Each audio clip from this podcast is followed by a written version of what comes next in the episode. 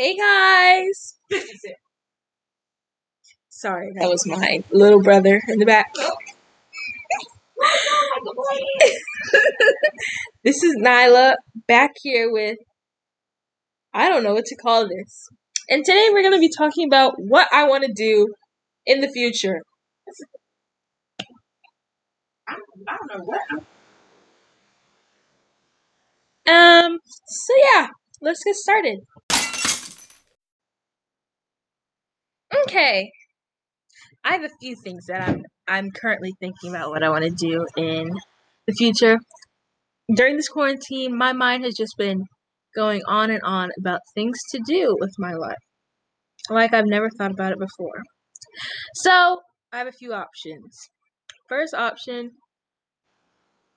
for a few years, I moved to New York and get an apartment there and just live my life. Okay. First option.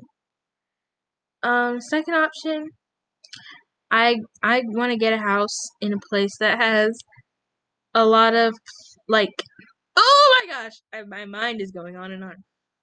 The second one is me getting a house near some sort of beach, like Connecticut, like the beach of Connecticut. But yes, actually, me moving back to Connecticut and living there for a few years on a beach. That might be retirement. Living there on a beach. That is a good idea. Or the third one, I moved to the suburb city and I live there. But that seems more like a child. A person with child would do. But yeah. That's what I was thinking for where I was gonna live. But I don't know. Yara? Let's talk about